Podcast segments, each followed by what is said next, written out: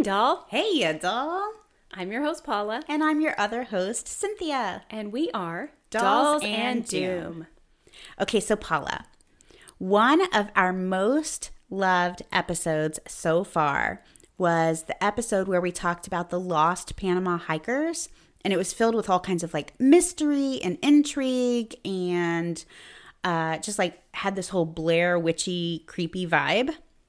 Well, this case that I'm going to cover today is another one of those. It reminds me so much of that case. So today, I'm going to tell you the story of the Dyatlov Pass incident.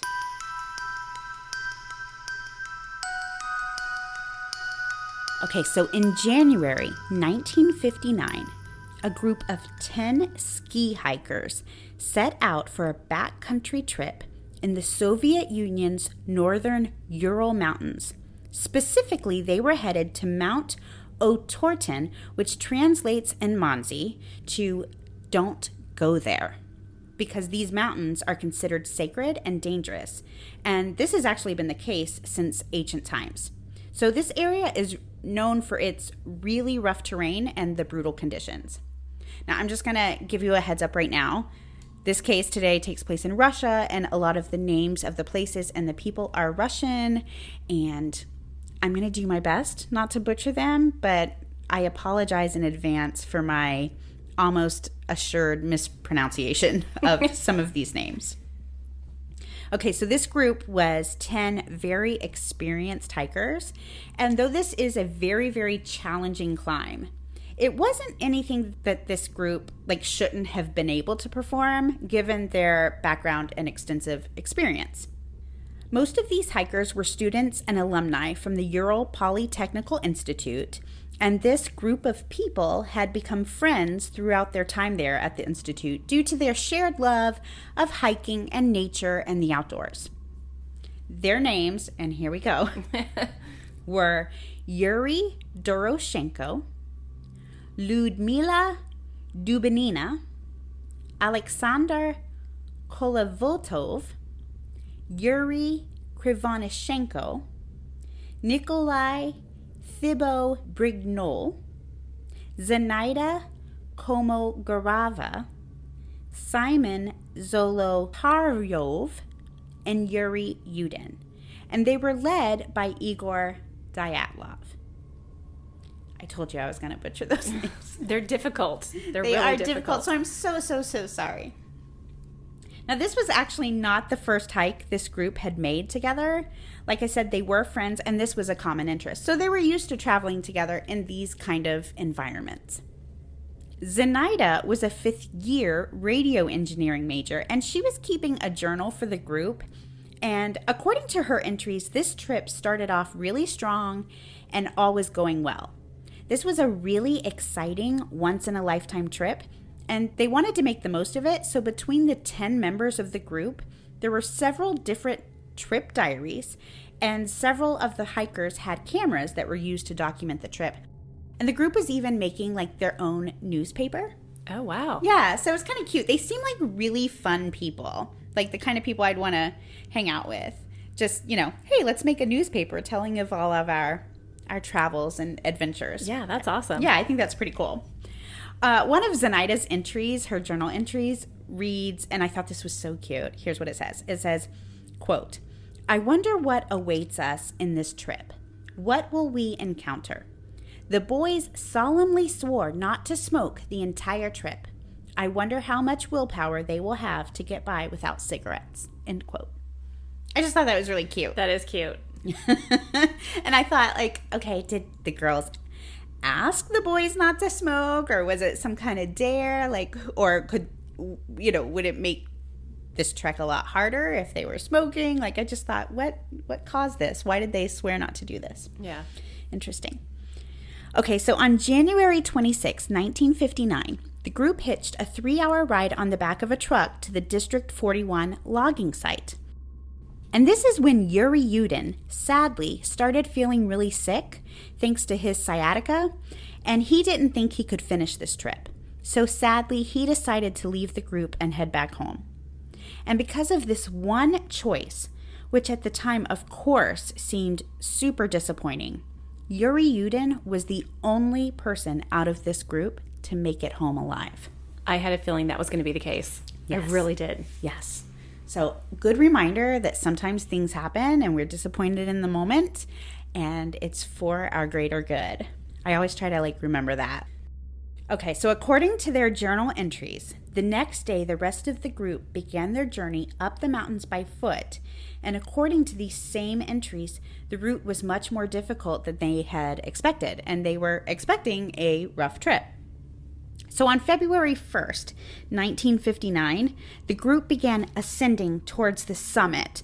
But the weather changed and there was a pretty severe snowstorm that caused the hikers to get turned around. And they actually started heading in the wrong direction, up towards the top of Kholat Syakhl, which interestingly translates in Mansi to Mountain of the Dead. That's a little foreboding. That is literally what I have written here. Foreboding. Are you serious? I do.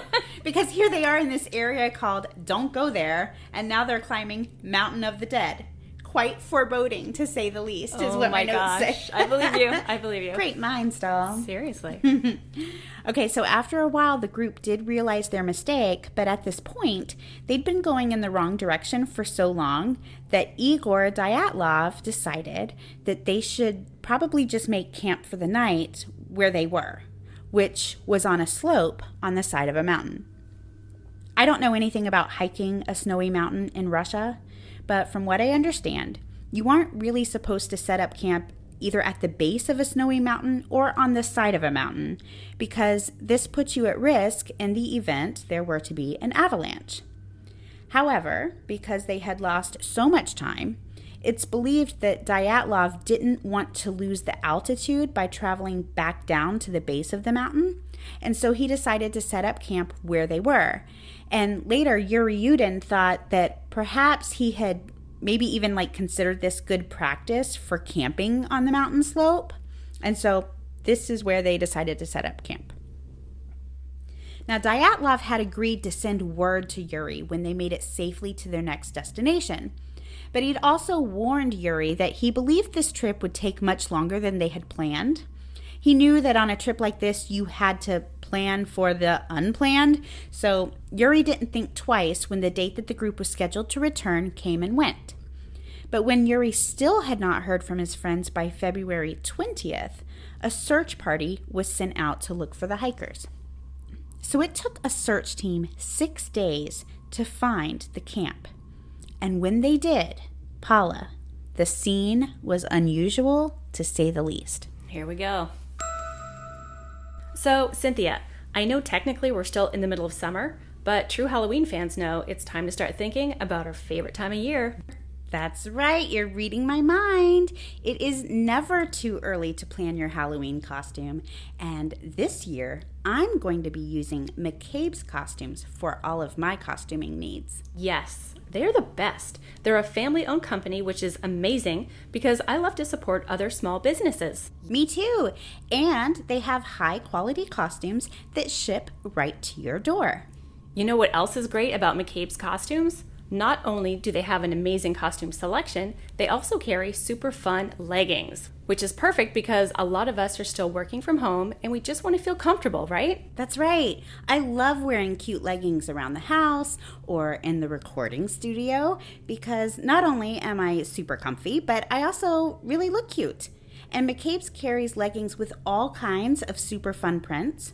I especially like the Hocus Pocus print, which has these adorable vintage style witches and pumpkins and ghosts all over them. That print totally has this Dolls and Doom retro vibe that you and I love. Yes, and the best part is you can do all of your shopping online and have your costume or comfy festive clothing and accessories delivered right to your door. Girl, you gotta love that. After this last year, I want everything delivered right to my front door. I know, me too. And right now, McCabe's is running a special offer for Dolls and Doom listeners. Just use the code DOLLS10 for 10% off your purchase. McCabe's Costumes also offers free shipping on orders over $35. Paula, you know what I love most about McCabe's costumes? They actually give back to the community. They donate costumes to kids in need who would otherwise not have access to one. And if you, our listener, would like to participate in this awesome cause, you can make a donation directly on the website. Just hit the donate button right on the homepage, and you can donate $30, which McCabe's Costumes will then match. They match every single donation received. So with your $30 donation, two kids who would not have access to a costume will get one. And this year, McCabe's also supported autism causes and their local Shriners Club. I love this so much. Not only are you buying something amazing for yourself, but you are giving back. What other costume shop does that? Exactly. So shop for your costumes or festive wear at McCabe's Costumes and feel good about making the world a happier place at the same time. Go right now and get your Halloween costume, festival wear, or comfy leggings at McCabe'sCostumes.com. That's M C C A B E S costumes.com. And now, back to the show. So, the first thing that the search party found was the group's tent. And upon investigation, they discovered that the tent had been torn or cut open from the inside. Yikes. So, something happened, causing this group of people to feel the need to escape their only shelter so fast that they couldn't even be bothered with unbuttoning the toggles that were holding their tent flap closed. That's scary. It's very scary. Inside the tent was a lot of the hikers' clothing and shoes, and surrounding the tent were nine sets of footprints. Get this some barefoot, some only in socks, and one was wearing only one shoe. Weird. Let's just like stop for a minute here because the temperature was approximately negative 27 degrees. And these people tore themselves out of their tent in the middle of the night and are running through the snow with very little clothing and no shoes. Leaving the shelter in these conditions so severely underdressed is pretty much considered suicide.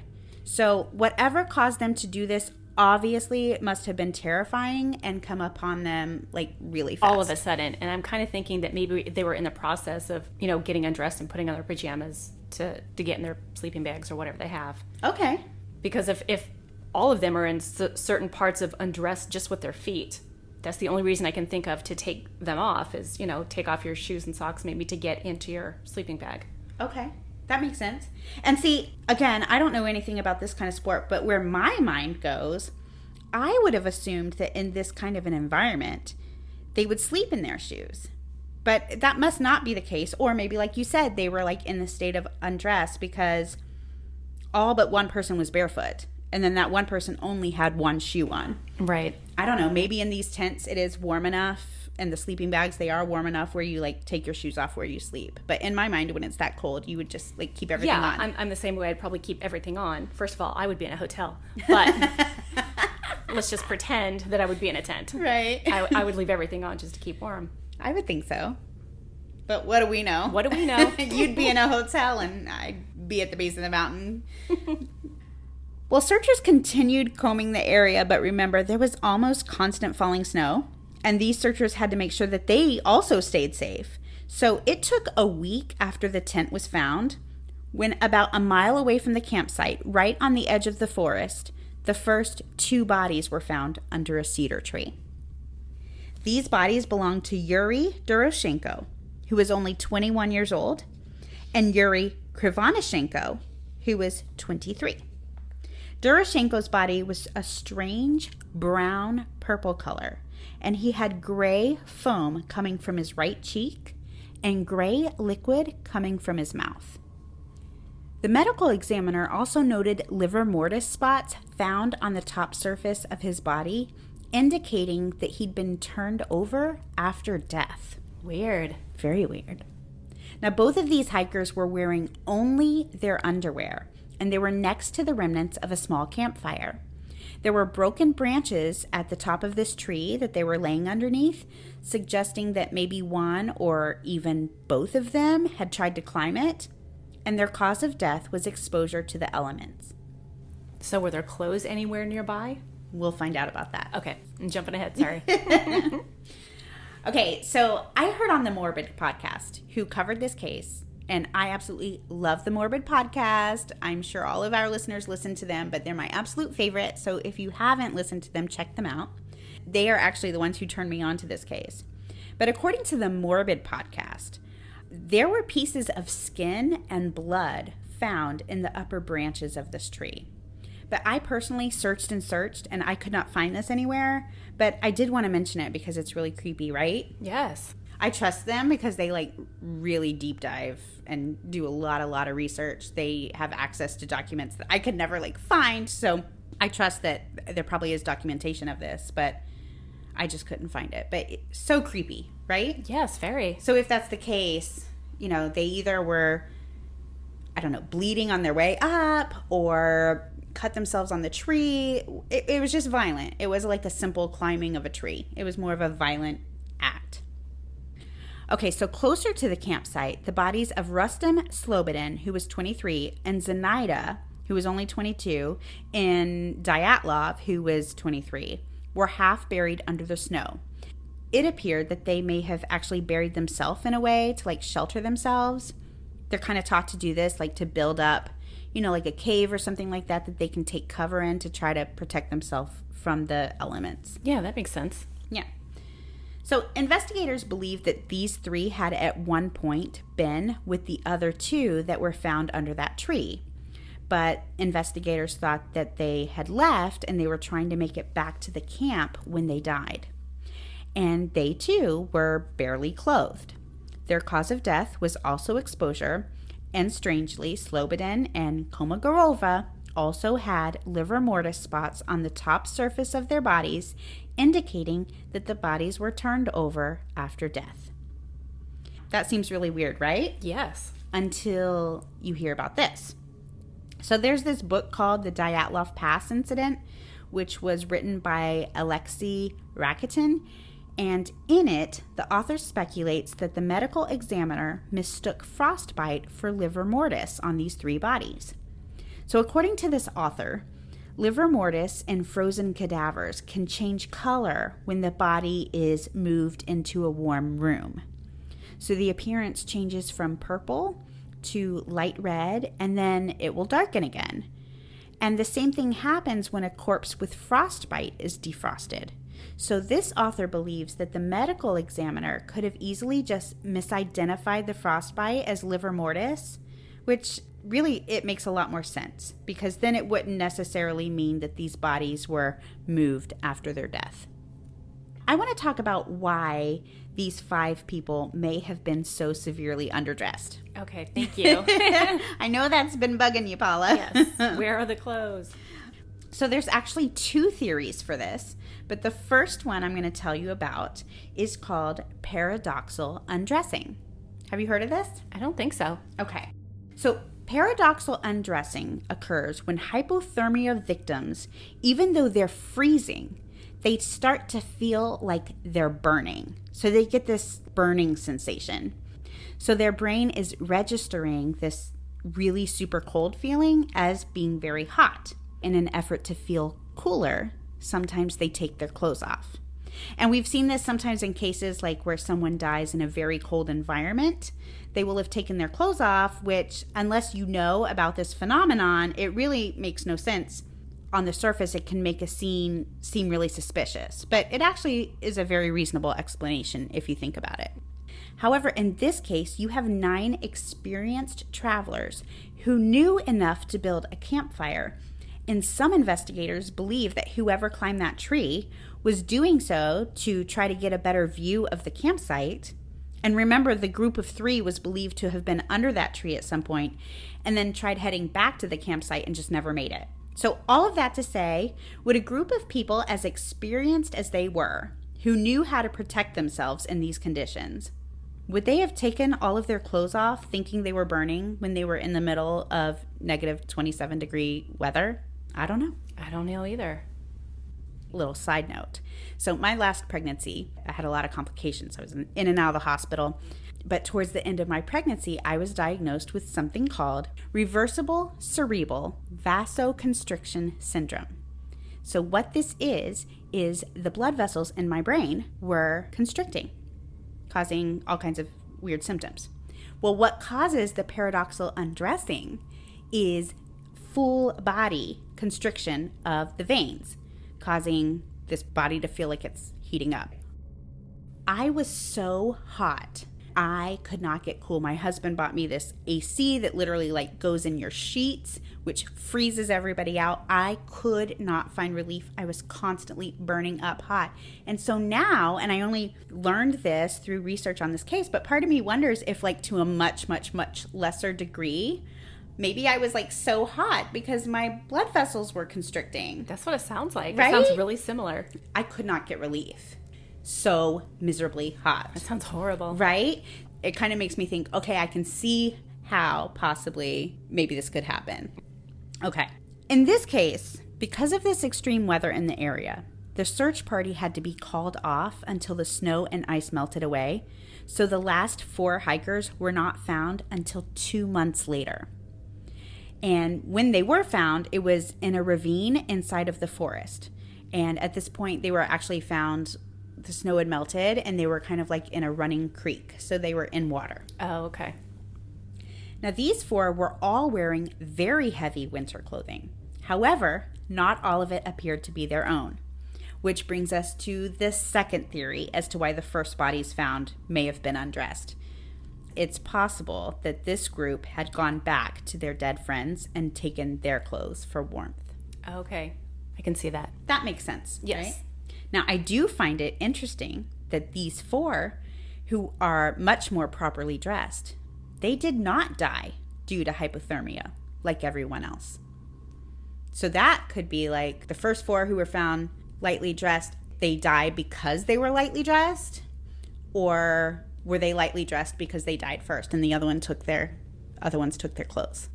Yeah, I can go either way. because these guys who were overly dressed or appropriately dressed, they did not die of hypothermia. Right. Chicken or egg, which right. came first? Exactly. You want to know how these four did die? Yes, please. Extreme blunt force trauma. Oh. One investigator even compared it to the violence of a bad car crash. So the first was Ludmila. She was 20 years old. And in addition to this blunt force trauma, she was found missing an eye and her tongue. What? She was also missing part of her lips, as well as some facial tissue. And a fragment of her skull bone was also missing. Holy cow. Now, I'm going to tell you something that I have not been able to verify, but I did hear that her stomach was filled with blood. And if that is true, that would indicate that she was alive when her tongue was removed, Oh my gosh, no. right? That's a terrible fact. Mm, yeah, it is. I could not find that like documented anywhere, so I cannot authenticate that. I cannot verify that. Um, and in almost direct opposition of that, I did read in several places that investigators believe that the removal of these organs and tissues was actually probably due to animal activity. However, I do think it's worth noting she was under lots and lots of snow for months, and then when she was found, that snow had melted and she was in water. So that does make me question how an animal could have gotten to her to cause this damage. Yeah, they had to have to dig under all the snow. Right. Nikolai Thibault Brignoles, who was 23, had massive skull trauma. His skull was pretty much just like crushed. Zolotaryov was 38 years old and he died due to severe head wounds and a chest trauma, including five broken ribs and two fracture lines. His injuries were likened to being crushed. However, there was absolutely no external injuries to his chest. Literally, there were no marks on his skin. Now, Paula, I want you to imagine for a moment that you're asleep in your tent and something happens that causes you to cut yourself out of that tent and run away barefoot in the snow. Now, do you think you would stop and say, I need to bring my camera with me as I run for my life? No, absolutely not. Okay. I'm moving as fast as I can. Right. I wouldn't grab my camera either. But Zolotaryov was found with his camera around his neck. And the only explanation I can think of for this is maybe he was sleeping with the camera around his neck. And so when he started running, it just like naturally came with him. Like the camera's on a strap Right. that was around his neck. Literally, that's the only thing I can think of that makes any sense whatsoever. Yeah, me too. That it was already on him. Right. Now, unfortunately, this film was too damaged to show anything but blurs when it was developed. And so at first, everything on this camera was discarded as unusable. However, after this case started gaining a following and people started thinking, you know, it was super mysterious, these photos were looked at again. And this time, a lot of people started thinking that maybe these photos did show something. And this is where, like, this case reminds me so much of the Panama hikers case because, you know, you can look at these photos, you really don't know what you're looking at. They could easily be anything or they could be nothing. Right. So there's this one photo from this camera that is most often referred to as number 33. It's black and white. All of these photos are black and white, as it was 1959. This photo appears to me to be a black and white background with a white light or a white blur, something, you know, a little left of center that takes up about a third of the frame. Armchair sleuths believe that this could be a photo of anything from UFOs to a face peering into the tent to a missile falling from the sky. So I showed this photo to you. What do you think it looks like? It looks like, first of all, nothing I've ever seen, but again, they're black and white, so the background is completely black. And on the left, it almost looks like someone coming towards you with headlights. But the one on the left is much bigger and blurry, and then the one on the right is smaller and faded, but it is a perfect circle. Like it could be the moon, but I really don't know what it is. It's just really weird because headlights are exactly the same size. Right. So it can't be headlights. Plus, you can't get a car up there. Right? So I have no idea.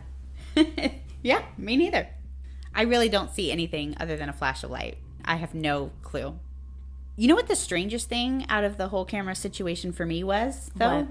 Okay, so besides the fact that he had it with him, is that again, he was found with these severe head and chest injuries. He was crushed. However, his camera, which was hanging right there on his chest, was completely intact. Weird. That's weird, right? Yes. Okay, wait. So did the camera have like blood or No. pieces of him on it? No, there was no external injury. All the injuries were internal. So he was crushed. They said it was like something coming, like something coming and crushing you from above, but not leaving any marks whatsoever on the outside of your body. Okay, here's another question. Mm-hmm. Is that a type of injury that you could get from an avalanche? Mm, we'll get to that. Okay. okay, thinking ahead again. You are good, girl. You are good. You asked all the right questions. Thanks. Well, it's not my first rodeo, so. That's right. You've been doing this a while, haven't you? A little bit, little you know, bit. you should like start your own show, like your own podcast, maybe about true crime or something. What do you think? I think that's crazy. I need you to talk to. if I ask the questions, I've got no one to answer them That's for me. true. That's true. It true. would just be called Paula's questions. that would be like, yeah, Paula's questions. There are no answers. right. So, three more cameras were found back at the campsite, which seemed a little strange because investigators believed that there were more than four cameras brought along on this trip. And that was actually confirmed by the survivor, Yuri Yudin, who said that almost everyone had a camera. And if that's the case, what happened to the missing cameras? Now, technically, I guess it is possible that they were buried in the snow, but it, just seems like the most likely place for them to have been found would have been the campsite, right? Right. The film that was found at the campsite was able to be developed, and investigators believed that the group seemed happy in these photos and they ruled out the hikers being responsible for each other's deaths. Okay. Now, at the same time that you can find this documentation saying that Yuri Yudin said almost everyone had a camera, you can also find documentation where he said that there were only maybe three or four cameras among the, the group. You can even see where he says that camera found around the neck was probably a hidden camera because he'd never even seen it throughout the trip. It's my opinion, a lot of what makes this case so mysterious and interesting is probably all of these false reports and like the out there theories, the thought that bodies were moved after death, and those strange Yeti reports. Oh, have I not mentioned the No. Yet? No. Oh, okay. well, there were rumors that this group wrote in one of their journals just a day or two before their deaths. Quote, now we know that snowmen exist. End quote. Interesting. It's a bumble. right? Now, this has been widely reported, leading many people to believe that the hikers met their end due to a Yeti or some other mystical and dangerous snow creature. And this is a fun theory, right? Yeah.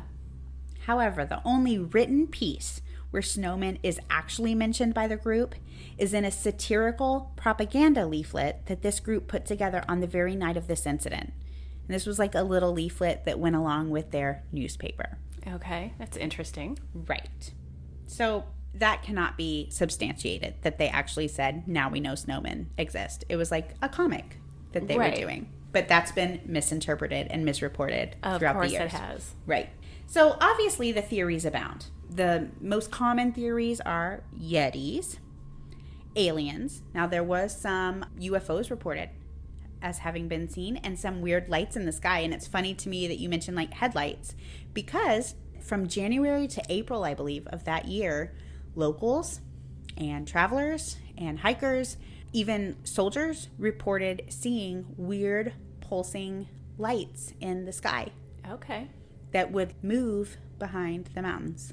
Russian weapon testing is one of the theories, and Mansi attacks and avalanche.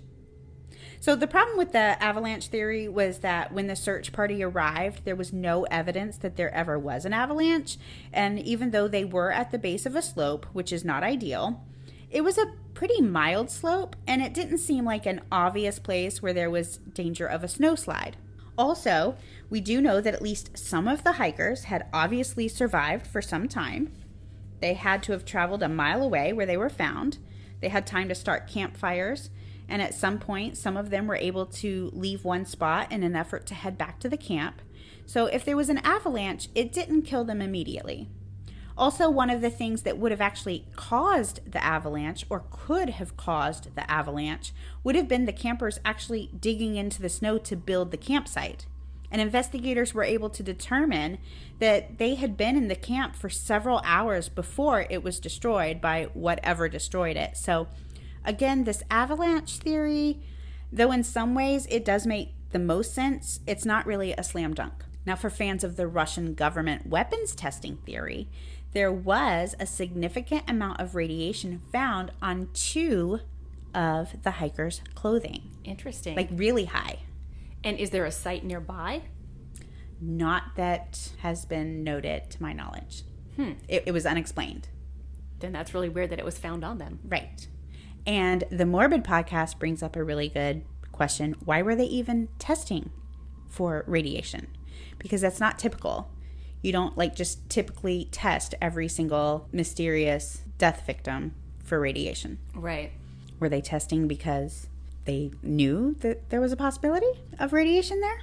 I don't know. Or were they just testing for all possibilities? But can you ever really test for all possibilities? You'd be there forever. The possibilities are, you know, kind of endless. And it's 1959. oh, yeah. One of the theories that I found the most interesting, not necessarily the most probable, but definitely the most interesting, is the theory that infrasound caused this. So, infrasound is a low frequency sound, and it's when the sound waves actually have a frequency below the lower limit of human audibility. So, hearing in humans becomes like gradually less sensitive as frequency decreases. And the only way that humans can perceive infrasound is if the sound pressure is sufficiently high. Imagine a frequency that you can't hear, but is strong enough to cause the items around you to shake and Okay. causes like intense ear pain. Yeah, I've seen that on movies. Right. well, studies have shown that infrasound can cause feelings of awe or fear in humans. And because it's not consciously perceived, it can make people feel like a supernatural event is taking place. Ah, and maybe that's why they ripped open the tent with a knife to get out. Right. I like this theory Yeah. because to me it just kind of makes sense. It kind of explains everything Yeah. almost. Because really you could find any set of circumstance. And to me, this kind of explains it. Right, you're afraid, but you're not sure why. Right. Scientists have found that infrasound can affect some people's nervous system by stimulated vestibular system, which is our sensory system that provides our sense of balance and spatial orientation. And in animal studies, this has had effects similar to seasickness. You know, think about when your inner ear's off. Everything's off. Yeah. You know?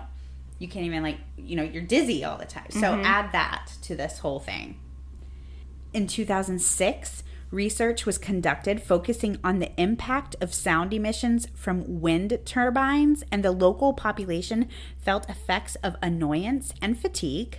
And in later studies, inaudible infrasound has been linked to feelings of fullness, pressure, tinnitus, and disturbed sleep. Sound waves have been proven to have such crazy effects on the human body that some individuals at concerts who were extra close to the subwoofers have suffered from lung collapse. And this has been mostly experienced by smokers who are tall and thin. And we know from that journal entry that some of these guys were smokers. Yes. I thought that was interesting. In 2009, a London student died of a sudden arrhythmic death syndrome after saying that, quote, loud bass notes were getting into his heart. Weird. That's an interesting theory. And the cause of these infrasounds could have been from either like the wind tunnels and the altitude and all of that, or possibly from infrasound weaponry that was being tested by the Russian government. Right. Those are those theories. Interesting. Yeah. So a new investigation was opened in 2019, and in July 2020, it was concluded that an avalanche led to the deaths. They say the hikers were forced to leave their camp suddenly and low visibility with inadequate clothing and then died of hypothermia. Researchers believe that a very small avalanche, about the size of an SUV, is what killed the hikers, and it was small enough that it filled in the area where the camp was dug, destroying the campsite, but then it was immediately covered with fresh snow, hiding the evidence that it ever occurred. Why the delay between building the camp and the avalanche, if building the camp is what would have possibly caused the avalanche? Well, researchers believe it's because when they initially made the camp, the snow hadn't built up yet at the top of the slope. But after hours of the katabatic winds, which is like a drainage wind that carries really high density air from a high elevation down a slope under the force of gravity, plainly like a really strong downward flowing wind that in this case would have come from the top of the mountain and these winds can like go down an elevated slope at hurricane speeds. So a super super super strong wind pushing down. Right. So, after hours of these winds and constant snowfall, researchers believe that this avalanche occurred. Okay. As for the bizarre injuries, the researchers were able to find data from car crash testing in which cadavers were put inside vehicles and then rammed into walls. And the force of those crashes caused very similar injuries to those suffered by the four hikers. And interestingly, in those studies, the force was about the same as an SUV sized block of ice. This area was closed for three years after the incident. And Andrei Kuryakov, who is deputy head of the regional prosecutor's office, said, quote, It was a heroic struggle. There was no panic, but they had no chance to save themselves under the circumstances, end quote. A local mountain pass in the area has been named Dyatlov Pass in memory of the lost group. Wow. That's really interesting. It is interesting, right? It's so different. there's a lot of unanswered questions. Why were they found in such different areas? Why didn't they all stay together? Unless they all like went to that tree and then two of them died, and so the other ones left them, and then they died on the way to the camp. But then the other four who were found in the ravine, I'm assuming they lasted the longest because they were clothed Right. and f- the furthest away from the campsite. But then what caused their weird injury? Because here's the other thing if an a- avalanche occurred and caused these injuries, how do they then travel over a mile away with these kinds of. They were crushed. Is it possible that the wind, because it was so strong, moved them? And an avalanche can not just move snow and people, but like trees and stuff. Maybe a tree fell and pushed them with the force of the wind. I don't know. I guess that's possible, but they were in a pretty open area where they were camping, and nobody's mentioned like signs of downed trees and things like that. Okay. I guess anything's possible. Yeah. But that for me is kind of like, how does an avalanche work that way? And then all the other ones, the five people who died from hypothermia, they did not have those injuries. So if they were all at the camp at the same time when the avalanche occurred, why did five of them not have any injuries but died of hypothermia? And the four that got away not die of hypothermia but have these horrible injuries possibly caused by an avalanche. Yeah, it doesn't make sense. You know what I mean? Yeah, It's those it kinds doesn't of add up. questions. So it's like, oh, here's an easy explanation until you really start like until you really start asking the questions. Yeah, Which is why we need Paula's podcast, just the questions. just the question. All right, Paula, you got any uh, interesting information for us? I do, and it really kind of fits because this story also takes place in Russia. Wow, look at that. We really are in sync today. We are. Look at that. All right, tell me. So, you know how you're online reading about murder and the internet says, hey, if you like that story, you should read this one? Just the other day, the internet was totally right, and I checked it out. So, in Russia, a 224 pound woman killed her husband by sitting on his head.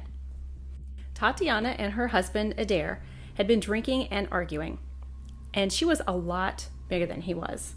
She pinned him down on the bed face down and held him there, even though he begged for forgiveness. After he stopped moving, she shook him and was yelling at him, trying to wake him up. And the worst part is, the daughter saw all of this. She ran to the neighbors for help. A woman came back with her, but when she saw what was going on, she decided it was just a domestic squabble and she went back home. The neighbor woman later returned and called an ambulance. Adair was pronounced dead at the scene. Tatiana claims she just wanted to calm him down. However, a medical examination shows that she was sitting on his neck, using her legs to wedge his face into the mattress so he couldn't move. She was convicted of causing death by negligence after the murder charge was dropped. She was sentenced to 18 months with corrective labor in order to pay $3,600 in moral damages. Wow. I've never heard of anything like that. Me neither. And like I can see that happening like as an accident, but they were fighting, I guess. They were fighting. Drinking, So- drinking and fighting. Not a good combination. No.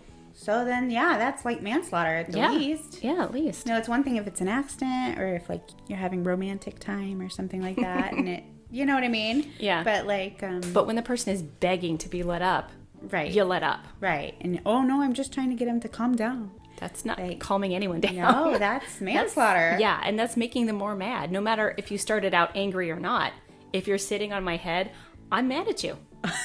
Sorry, that's that's the reaction I have. I agree. Sitting on someone's head is just not okay. No matter how much you weigh.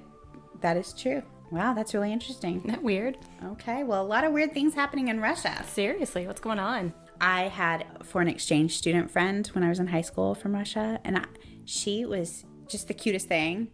I loved her accent. Of course. And she was like so beautiful. And she would talk about, we need to drink some vodka. and it was just like, she was just, couldn't help but to like her. Yeah. Totally cute. I have a thing for like the Russian um, accent and stuff. Yeah.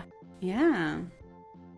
All right. Well, that that's those are our cases from Russia today. Thanks everybody for listening. We really appreciate it. Hey, if you like what you hear, we would love it if you would leave us a comment and leave us a rating. It really helps to get our show in front of new listeners' ears, and we super appreciate it. Hit like and subscribe and tell a friend. And if you have a weird case you'd like us to cover, let us know. Drop us a drop us an email. Yes, our email is dollsanddoom at gmail.com. All right, well, we hope to bring you a new episode every Friday. We'll catch you next time. Bye. Bye.